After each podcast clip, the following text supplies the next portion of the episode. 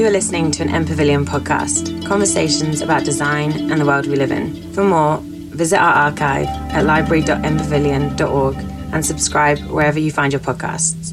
Hello, everyone, and welcome to M Pavilion. My name is Jen Zelinska, and I'm the manager of public programs. Firstly, I'd like to acknowledge the Yalukit Willam as the traditional owners of the land on which we meet. The Yalukit Willam are part of the Boonwurrung, one of the five major language groups of the Greater Kulin Nation. We pay our respects to their elders, past, present, and to the future. Tonight, I'm delighted to welcome Dr. Tasha Finney to present this keynote lecture on domesticity, I'm trapped, radical experimentation in housing.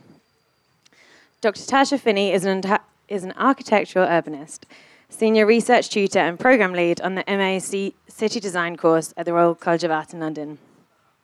She is joined in Melbourne by five students from the MA City Design course to participate in a week long symposium at M Pavilion to explore questions around who we are together and what is home.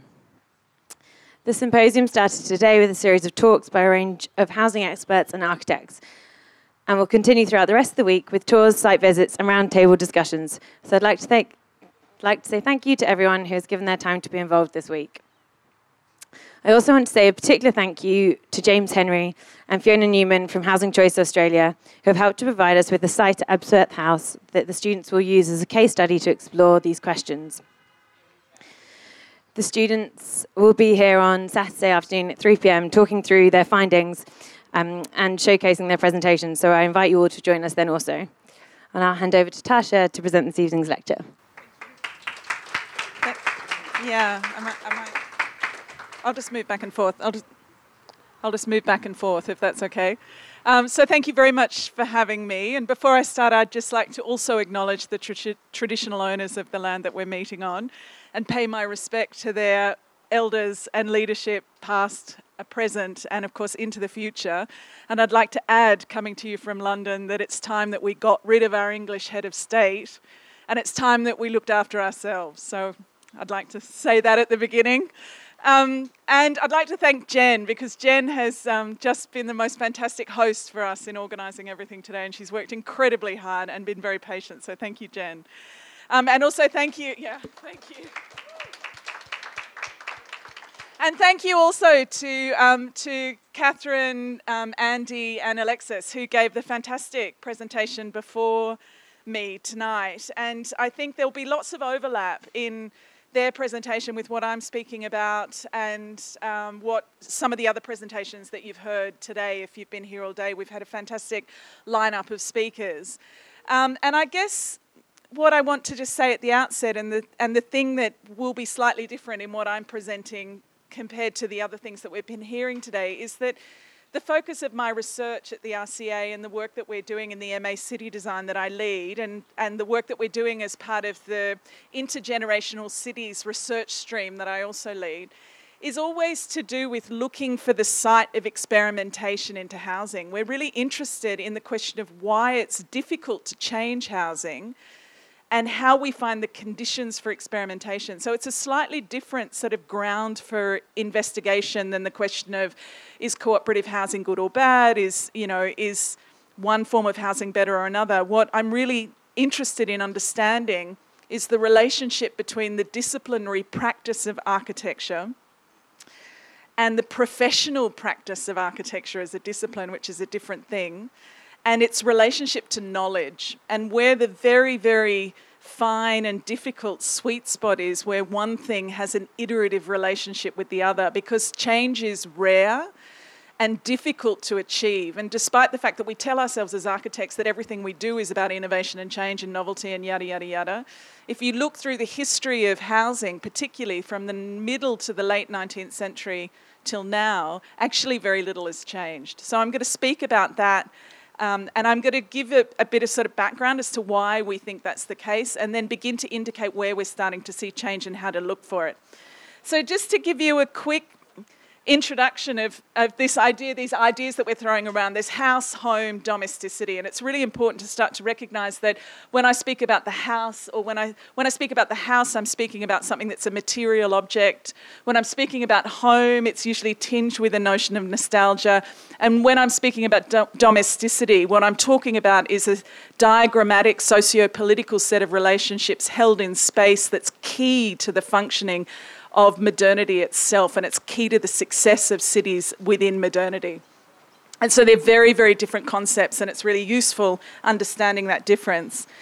But I just want to open with this, and some of our other speakers earlier this morning also did the same thing and sort of spoke about the child's house, what we understand, why, why, why we can sort of notice or we identify there's a certain signification around house. And I always think this work by Gordon Matta Clark, which I'm sure all of you know, but I have such a clear memory of the first time I saw this when I went to my own graduate studies at the Architectural Association a long, long time ago now, and, and I was shown this, and I remember looking at it and sort of being completely mesmerised by the fact that it's classically a children's drawing of a house. It's got a pitched roof, it's got two eyes, it's got a sort of mouth of, of its porch, it's got a chimney.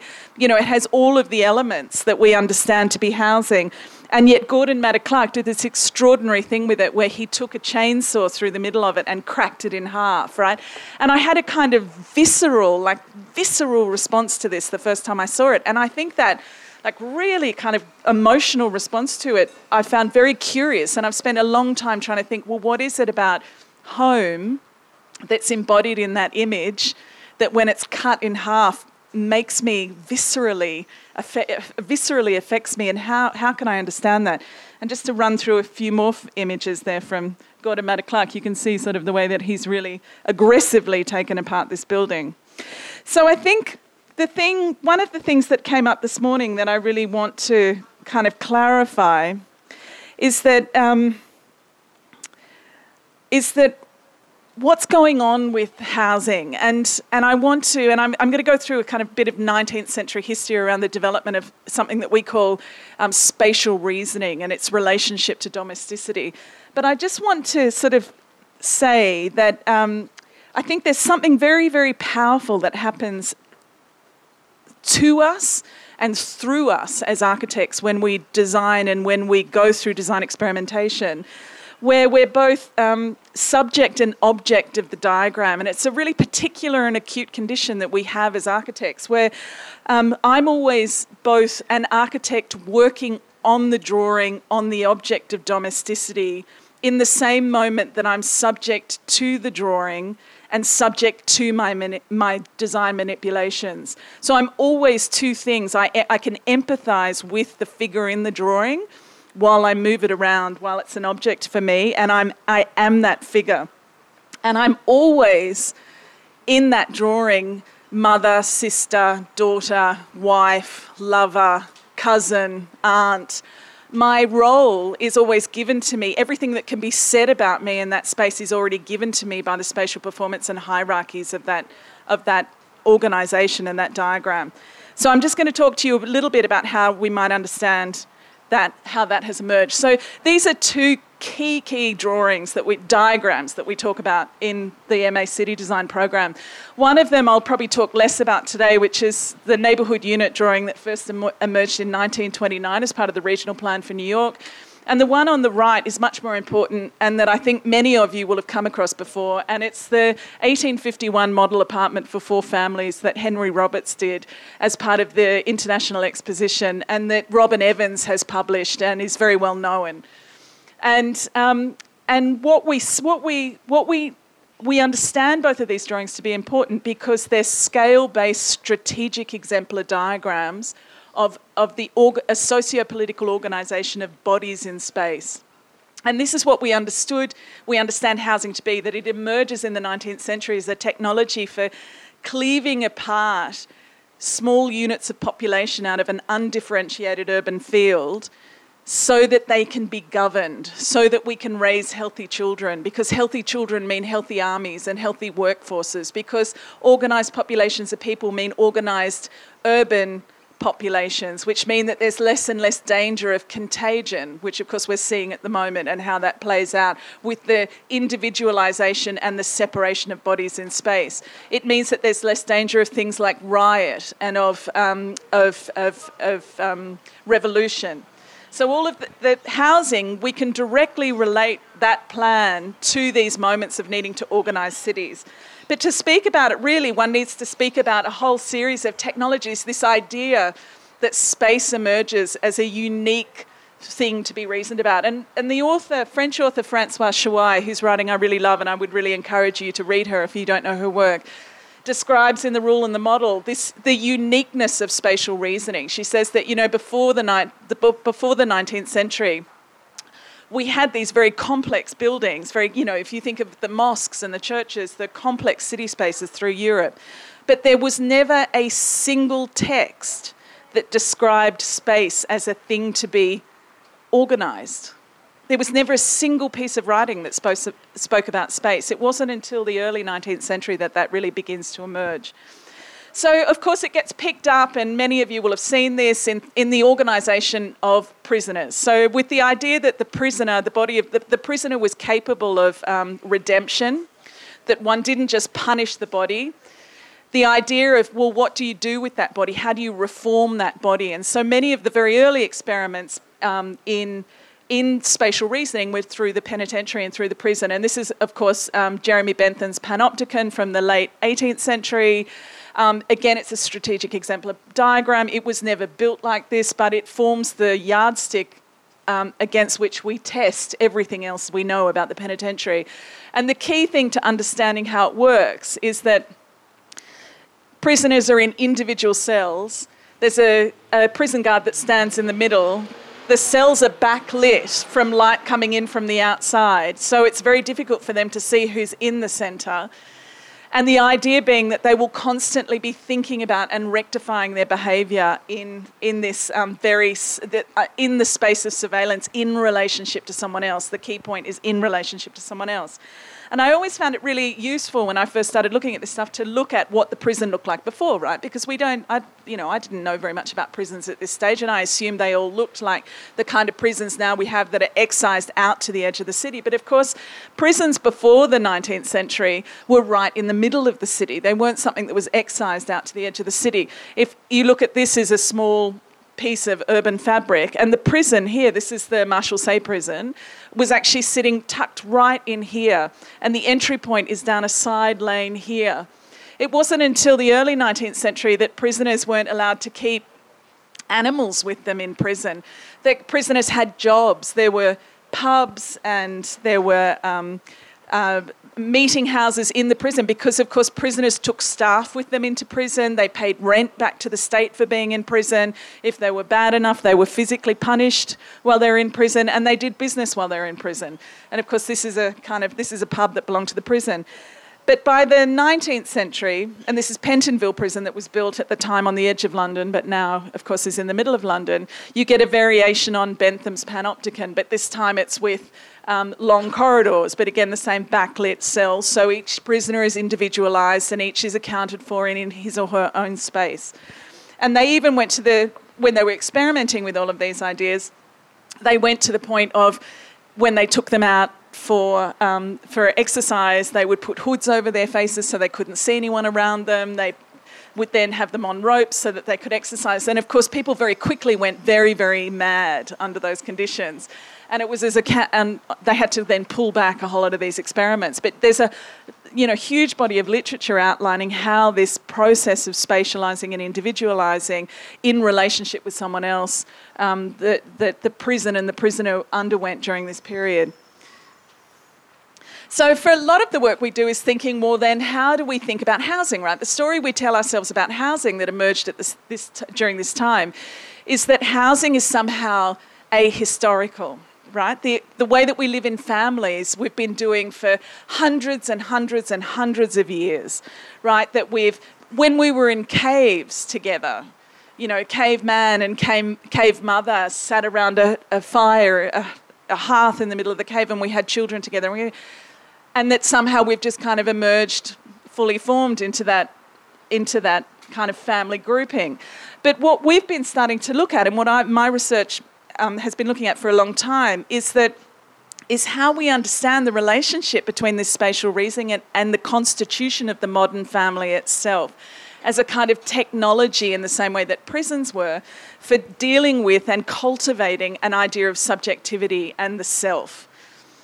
Um, and so this is where we come back to the the single family dwelling. So, of course, what you're looking at here is two apartments. Um, this is the uh, Henry Roberts always had two apartments, and I'll go through it in a bit more detail later. But all of you will recognize, if you just blank off one side of that, the hierarchy of rooms. If you were to walk into that space, you know exactly what happens in this big room that's different to what happens in these three rooms, one of which is larger and two are exactly the same size. Because this is the period of the cultivation of childhood and the cultivation of gender as a specific condition. And it's all happening in these spaces. But I want to just tell you one more story, and it's going to be very difficult to tell you with this drawing. Let me describe it to you. This is, um, this is um, the Booth's poverty map of London.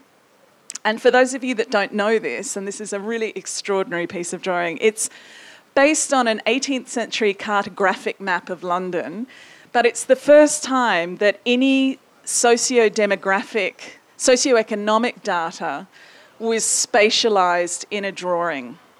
And it was color coded and it was the result of door to door, the door to door census collection of information about families.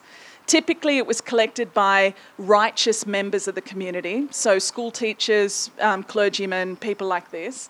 And it was a judgment call on the kind of um, people that were living in these in the dwellings.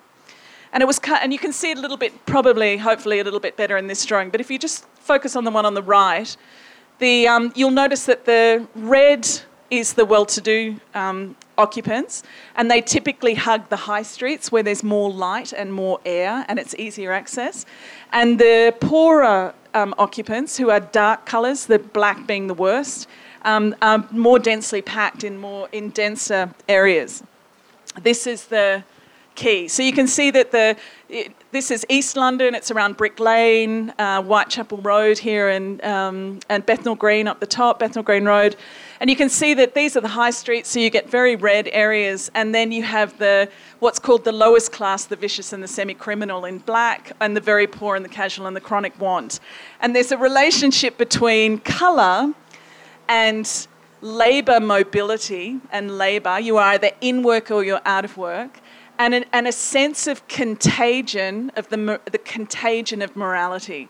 So you will understand as the lowest class, the vicious and the semi-criminal, to be very bad news, bad for your neighbours, a bad influence, and that you and that there needed to be a cleaning up of the city. It was difficult to police these parts of the city. It was difficult for policing to get in there. Families were living in in in squalid conditions. There was a lot of muckraking journalism happening at the time that would describe living conditions like this. Lots of people out of work, children living with adults, everyone sleeping together in a single room up the top, people living in the basement in the damp conditions, unhealthy conditions, living rooms that came straight in off the street rather than having some kind of vestibule. And um, it was understood that there was a problem in the city and these things needed to be cleared up. But of course, looking at this from the outside, it's very easy to go, oh, isn't that a question of poverty, right? Isn't that a question of, um, of London being full of poor people?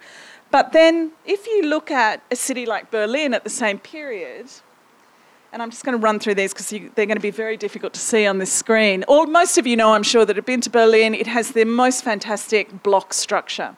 And typically, the way that the Berlin block structure works is that you have a series of courtyard buildings um, running from street to street with a kind of diminishing courtyard between the buildings. And it's best illustrated in the, in the drawing on the right, um, where you've got um, the most light coming in for the buildings on either, at either end, and then diminishing light in the courtyards in between. And typically, this is what a floor plan would have looked like of all of those things.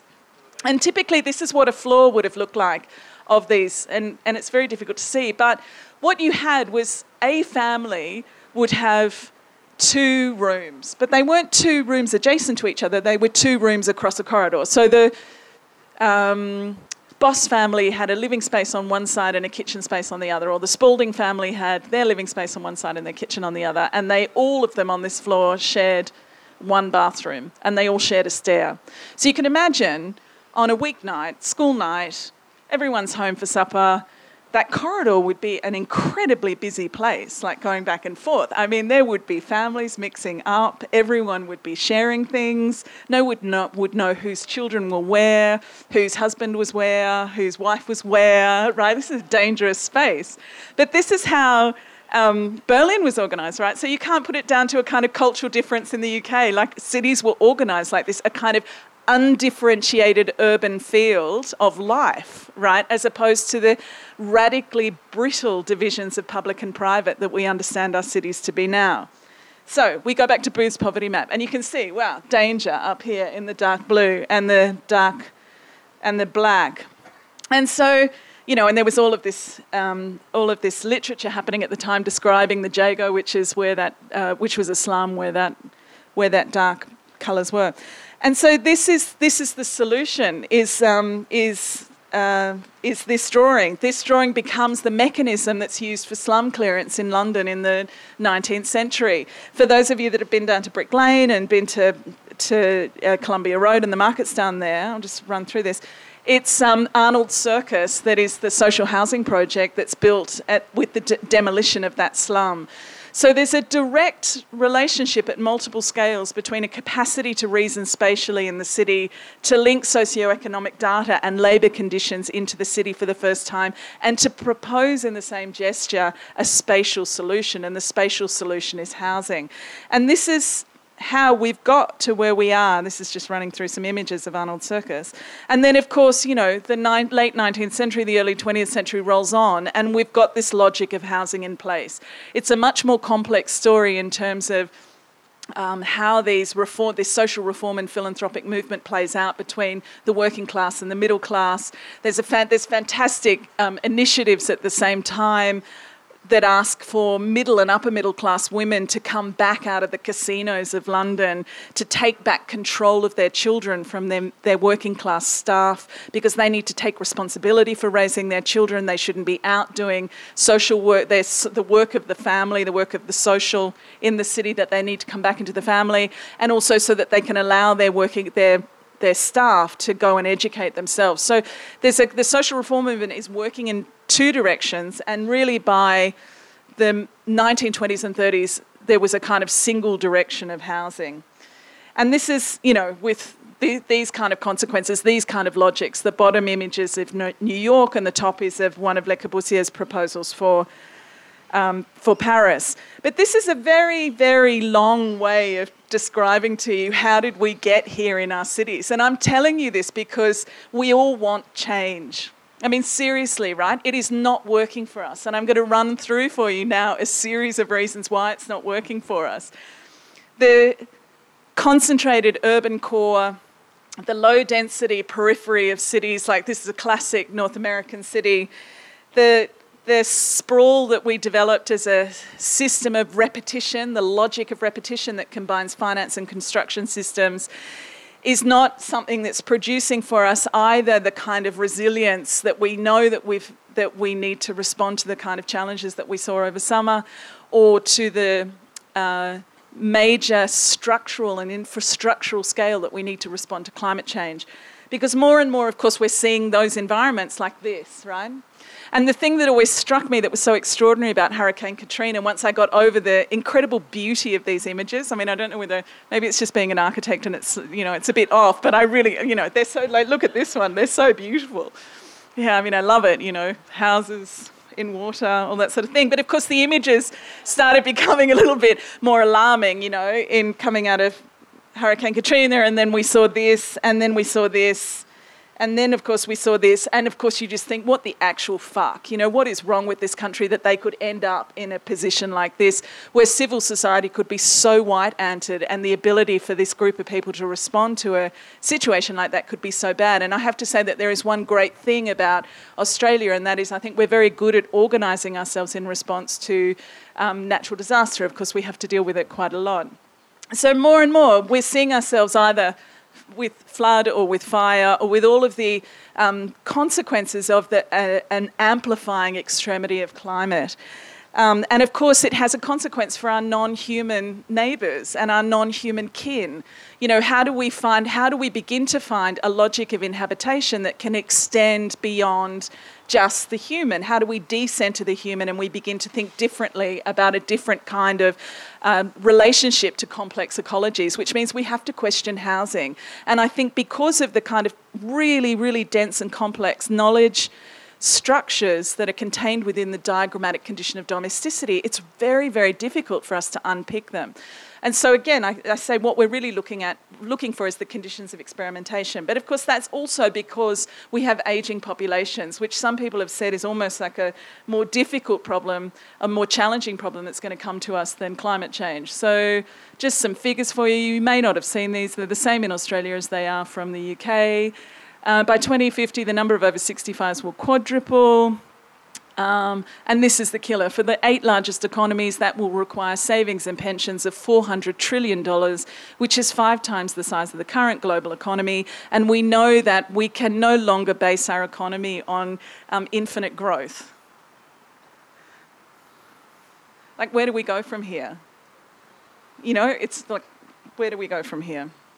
And of course, there's another thing going on that's been spoken about a lot today, which is that um, is the question of um, the consequence of housing affordability. And I won't really spend too much time on that because everyone's struggling with it. But we are making this argument to ourselves about um, innovation and creative economies. But we know that if you pay more than 30% of your income in housing costs, it's very difficult to take risks to like find somewhere to start a new job, to take a risk on starting something up. So if we're not allowing young people to have affordable housing, we're actually inhibiting our capacity um, as an economy to really fully engage in that. Um, and so all of this, all of this um, labour mobility, transformations in labour structures, uh, changes in the way we're working, changes in all these things means that a lot of also the familial structures that we used to have for looking after our aging populations no longer exist, and that's a real problem. So the question is if the current family housing that we have isn't allowing us to develop broader notions of kinship relationships, of finding where we find intimacy and care, how can we begin to find where it's being experimented, experimented with, right? And I'm not talking about one off experiments. Any architect can throw you any number of drawings of housing that challenges this. Where the really difficult thing is, is within the specifics of the legal and regulatory environment that things are being built, within the financial restrictions. Where is housing being built? And I think that Andy and um, um, Catherine, is that right? Yeah, good. Okay, thank you. Catherine and Alexis' work is really fantastic, is that um, it's really doing that hard work. It's very, very difficult work. So um, I'm just going to skip through these and I'm going to show you, I hope, right, where we think this is happening. So this is some work that's very difficult to see that one of my graduate student, students, Lana Lijic, um, has started to do, looking at, first of all, analysing the way that the um, model apartment works. So the fact that, and just let me describe it to you because you already know, first of all, we recognise there's a spatial hierarchy. Um, so there's the living space and then there's the bedrooms, and within the bedrooms, of course, the parents' bedroom takes precedent over the equal sized children's bedrooms. Then the next thing to know is that there's spaces, spaces of individualisation where we cultivate ourselves and there's spaces where we come back together and we watch each other, right? And that that iterative relationship between the two is really, really important. The other important thing is that for that to happen, the rooms have to be cul-de-sacs. They have to be one way in and one way out. And they have to be separated from their neighbours because the family needs to be known and identified, right? So they have to be um, separated. And so and that's how it works. So even so, just to reiterate, and I put this up here, it's Glenn's work, but I show this to students in London. Um, even when you look at a floor plan and you look at that initially and go, oh, surely it's not doing the same thing. You know, if you were to diagram this out, it is doing exactly the same thing. There is, it is so, it's so seldom that you see any kind of single housing that isn't doing the same thing. You have a larger bedroom for the parents, two equal sized bedrooms that may be children's bedrooms, they may be guest bedrooms, it doesn't matter. There's one, in this case, there's two large spaces coming back together in a kitchen and they're separated. All there is is more space between things, more air between things, but fundamentally the diagram is the same. But Lana looked at a whole lot of projects and what she came what she realized was that actually there's one project that really challenges that and really really adjusts it. And you may know this, it's an extension um, to a housing project that Lacaton and Vassal did in France called uh, Tour Bois. And they, did, they, it's a genius project where what they did is took an existing tower block and they said, We have a terrible history of failure with decanting residents from public housing and putting them back in. It never works. What we want to do is develop a system where everyone stays in their apartment, but all we do is n- knock the window, the external windows to the floor, add about two metres um, to the outside edge of the building, and create what they're calling a new winter garden on the edge. Um, and we can leave the people in their apartment, we can upgrade the apartments, give them more, more space, and problem solved without any of the challenges of decant- decanting. But what they did in doing that, and this is a diagram, this is a diagram of the original building. So these are the bedrooms, um, they were on an outside wall, like, like the apartments we've been looking at. They're cul-de-sacs. They came together in a living space. But in putting this additional space on the outside here, what they created was instead of cul-de-sacs, a circular movement through the apartment, which is a radical transformation of the functioning of the diagram. And it's this kind of um, small, really, really small, fine grained incremental transformation that we're looking at. And these have been Re- incre- this is a project that's been incredibly well received, and this I think this is a really radical innovation in housing. And it would be very difficult, you can imagine, in a context of anxiety over children, about accessibility to children, the vulnerability of children. It would be difficult to imagine that happening in public housing in Australia, for example. And this is just an image of the um, of one of these winter garden spaces and how they work. Um, so what? So then there's another field. So that's just kind of one area of research, um, one area that I think there's ex- experimentation going in to housing, which I think is very interesting. But of course, there's another area that we've been looking at, which is the cluster apartment that's emerging in cooperative housing, particularly in Switzerland, but also you see it occasionally in Germany. And this is really, really interesting. And what's interesting about it to us isn't the cooperative structure itself. I don't have a nostalgia necessarily for cooperatives. What I'm really interested in is how we find trans- spatial transformation that involves both governance and um, and changes in the way we organise ourselves in space. Because I think in housing, it's critical that those two things happen together. Um, and what we see with the cooperative um, housing in Zurich, and if you can see these drawings, is that all of these different projects experiment with the different number of people that can live together in housing, right? It's an open question. And this is why I was asking, really interested in asking the guys before about what the scale is of the number of people that can live together. It's a totally open question. They're saying, and you know, I've spoken to the architects that are employed by the umbrella cooperative for some of these projects, and they say, yeah, we don't know what the answer is. We is it nine? Is it five bedrooms with nine people living together? Does that form a stable unit of population that are able to live negotiate their differences together is it is it 10 bedrooms and 25 people living together. There's one I've heard of that's 25 bedrooms. Where's the, so there's this real question around how does the diagram of organisation work and, and where, where is it stable and where is it unstable? So I'm just going to take you through just a couple of these. Um, one is Kraftwerk One, or sometimes it gets called Heizenholz in, in Switzerland um, by Adrian Streich Architects. And the where it's really interesting is when you start to look at the plans. So, in some ways, it's not unlike um, the model apartment that I showed you, except there's not really a hierarchy in the bedrooms. So each floor has two apartments, so the purple at either end of the apartments. This is the way one of them is organised. In this, I'll describe to you the people that live in this particular configuration. There's two women over, the, single women over the age of 65 that live in those two rooms. There's two single parents that live in these two rooms uh, with a child under 10 each. And there's a couple who are at university together that are down here. They share um, a, a, dining room, a living room, a kitchen. Initially, each room has an ensuite. Initially, the rooms were built with a kitchenette, like a micro kitchen, because no one believed that they would want to cook uh, together all the time. But they're fine cooking together all the time, and they said they'd much prefer the storage space rather than that. And I think when I first read about this, so you've got women over the age of 65. We know in Australia that's the fastest emerging group for homelessness. Two children under the age of 10 living with in an environment um, of adults that aren't blood relatives. That's extraordinary. That's radical. Um, and these people are, are cohabiting really, really happily together. Key to the success of this project, um, we, we think, is the fact that these people don't just get lumped together um, they um, at the outset of a project, the way that the cooperative works is that they announce they've got a new site and they've got a new project in development, and they call for expressions of interest for people to be involved in working groups, knowing that if you are part of a working group, you make friends with other people, and that you may then um, be more successful in, in um, submitting an application to join.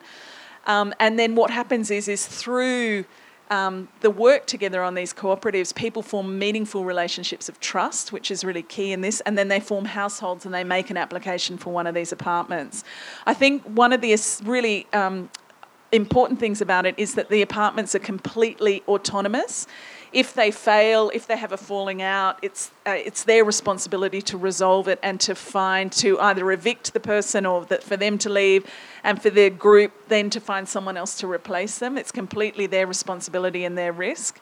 And I think there's a kind of um, there's a really important aspect of autonomy and responsibility in that that I know that the housing associations in the UK find very difficult to um, to accept. Um, they, they're, the, the pop- housing, public housing or social housing populations are much more passive in the relationship to governance in the UK than what they are in, the, in here. And I think, and what's really important about this, I think, is its capacity for social resilience. So at the scale of the building block, so the so the important thing about this block is that it this building is that it works at several scales.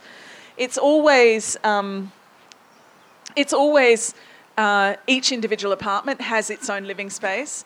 Between the apartments, there's another um, outdoor space that gets used a lot in summer where the two apartments on each floor come together. Downstairs, there's an even larger dining room that means the whole building can come together and they sort of come together on Friday nights in summer and they have big barbecues outside and do things. But there's a, there's a recognition that there's a kind of um, um, spatial infrastructure for meaningful um, relationships in the building, that these things don't just happen, they be, need to be both governed and managed, and that they need spatial infrastructure to happen, which I think is really key. So there's another bit of really, really um, interesting work that the, some of the students in city design have done, and it's it's going to be really difficult to see, but I'll describe it to you. Um, so I had two of my students go and do their um, master's thesis um, in Zurich, sitting with the cooperatives. And one of the students, um, Lana, was looking really particularly at a comparative analysis of the development of public space. And I think um, this is one of the really important things about these projects is that they never give you public space. Uh, the, shared space, the living space within these cluster apartments, as a kind of as a single open space, right? It's not like the, um, the single family dwelling like that. What they create is a series of smaller, more distributed living spaces that mean that there's always room for small groups within the large cluster to come together in conversation. The organisation and the spatial performance recognises the need for negotiation and conversation. And I think these, these are incredibly subtle but incredibly important aspects of the functioning of these buildings. Um, and this image, which it's really difficult to, it's almost impossible to see, is her working through that. So I'm just going to finish it there, and, and I'll leave it with those projects. But I guess what I would say is that I think um, the, the, the conclusion that we've come to in the MA City Design and the research we're doing is that real change in housing at the scale of the dwelling unit is where we need to find the kind of um, infrastructural um, transformations to address problems like isolation and loneliness, to do with climate change, to do with how we start to think through the problem of our relationship to our non-human world and our responsibility to, to the complex ecologies around us in a new way, in a different way. And that that, re- that resides in the problem of the single family dwelling itself. And we need to find ways out of that. But the new never comes from a tabula rasa, right? It's not like we just pull the new out. It's always in relationship and in um, in response to what is existing and, and, and what we have now. And so it's for us, it's this finding the relationship between transformed spatial performance, recognizing that hierarchies and individualization versus collective really matter, and then finding the new governance systems within the legal frameworks that we have now. Um, and that's where we're finding change. So thank you very much.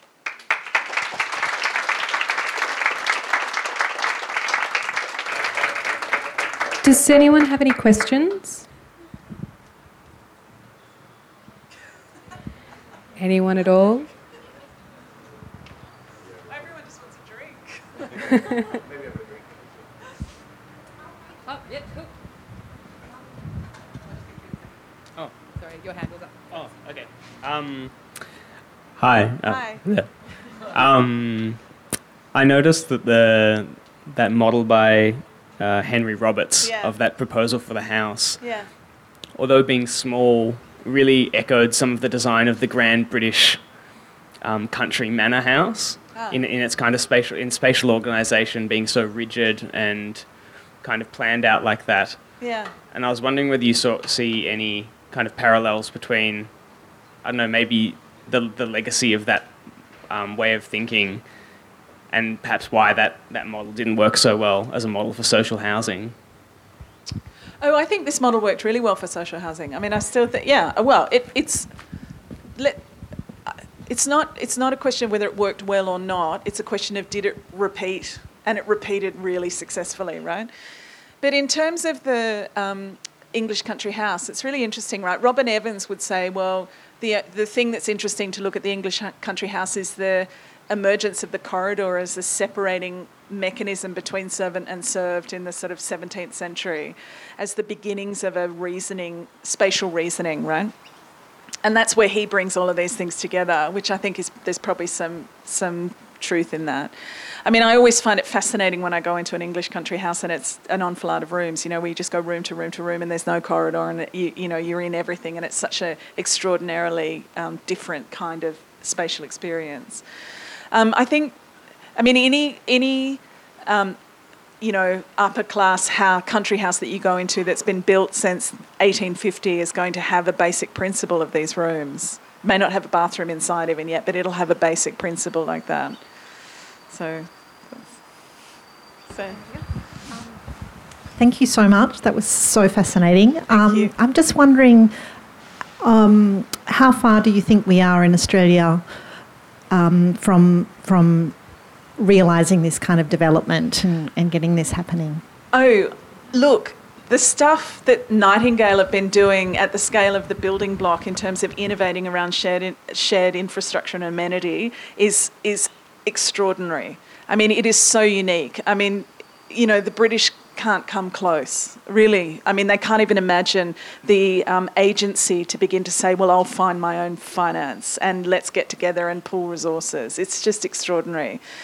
Um, so I think in that sense we're really innovative, and there's a but there's massive questions, of course, around land value. And for example, can you do it in Sydney? And my understanding is, and these guys that spoke earlier will have a much better sense of that, is that one of the real difficulties in Sydney is the need to rely on. Um, public land or, or high levels of public um, subsidy to get it done because of land value differences.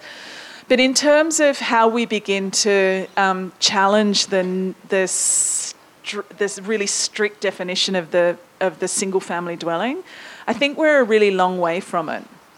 But most people are, you know, and, and it's, And it's most people look at the cluster apartments in Switzerland and they go, "Oh God, you know those German, the German speakers. They're they're, they're so comfortable with co- collectivity, you know."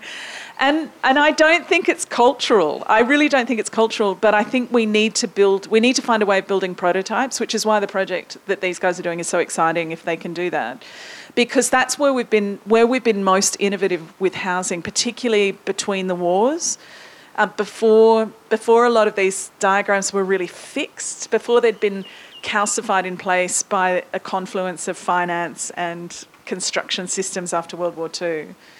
Um, we built lots of prototypes, and it's that getting lay people because you know if we if we agree that only what is it under twenty percent of housing is built by architects, so fifteen or 16, 17 percent or something, it's tiny, right? Um, but that's not the important fact. The important fact is that architecture resides in the drawing, not in the building. And it's the and it's the discursive content in our relationship to how we can push that in the drawing that really matters, right? So we've got the capacity to to begin to develop the ideas, but we've got to build the prototypes to let other people experience it so they can ask their home builders to start to do different things. So yeah, it's it's it, it's really hard work. But we have to do it. Yes. Just so everyone can hear, a lot of people behind you. Thank you. With intergenerational housing, Yeah. um, I'm wondering if there are some, any particularly good examples that come to mind. Oh, I think the best one is Heizenholz, the one that I showed you. I honestly, I mean, I think it's because, you know, people, are, and, and one of the speakers earlier held up the example of the um, old ladies housing cooperative in, in England, which lots of people will have seen published. But none of them have the, even it, I don't think, has the, the comprehensiveness of governance model that the cooperatives in Switzerland bring to the housing project. It ended up being delivered like a standard housing project. So, you know, everyone pretty much has individual ownerships and they might have something like a, something that looks like a strata body where they negotiate difference, but it doesn't demand the same kind of almost um, liberal democratic um, negotiating amongst residents, which I think is where the real strength of these projects are. Because in that negotiation, we can find we find who we are together. That negotiation is incredibly important, and so so just coming back to, to older people, that that's the that's the one that I think is really amazing.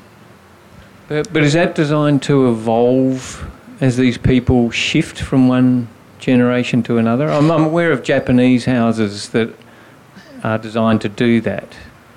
Um, yes, it's well. Okay, so here's the thing, right? I think that um, the statistics are now that all of us will only spend um, a ma- something on average about three months in acute aged care, and the problem is is that we're telling ourselves a story around aging that says that um, institutional care is bad. None of us want to go into the kind of institutional care that my grandmother was in. Nightmare. Aging in place at home is good the state or whoever will deliver care in 15 minute increments three times a day um, so that we can stay within the neighbourhoods where our children and friends are and where we grew up, right? But the, of course, the problem we're facing is acute isolation and loneliness, this awful existential crisis. Um, so the housing that we're building to be there's not very much good housing that's allowing that transformation to the last stage of life because the last stage of life now is becoming so short. You know, three months in acute care. And most of these other projects can handle a level of mobility, cha- challenged mobility. So, one of the, one of the things that events that happened in this project that I thought was really indicative of its capacity for resilience was that someone someone down in the lower floors had a stroke and had care being delivered twice a day, but not for dinner. And so seven of the cluster apartments drew up a roster and he had somewhere to go every night for dinner because they were doing it together anyway, right? And to me, that's just a perfect functioning at that scale, right? It's, it's, you can see the different use values that each scale has. The block has a use value, the cluster has a use value. So, yeah, I, I haven't seen anything better than that. Yeah. I think that's it. No other questions? No? I'd really like a drink. If Thank you very much, MPavilion.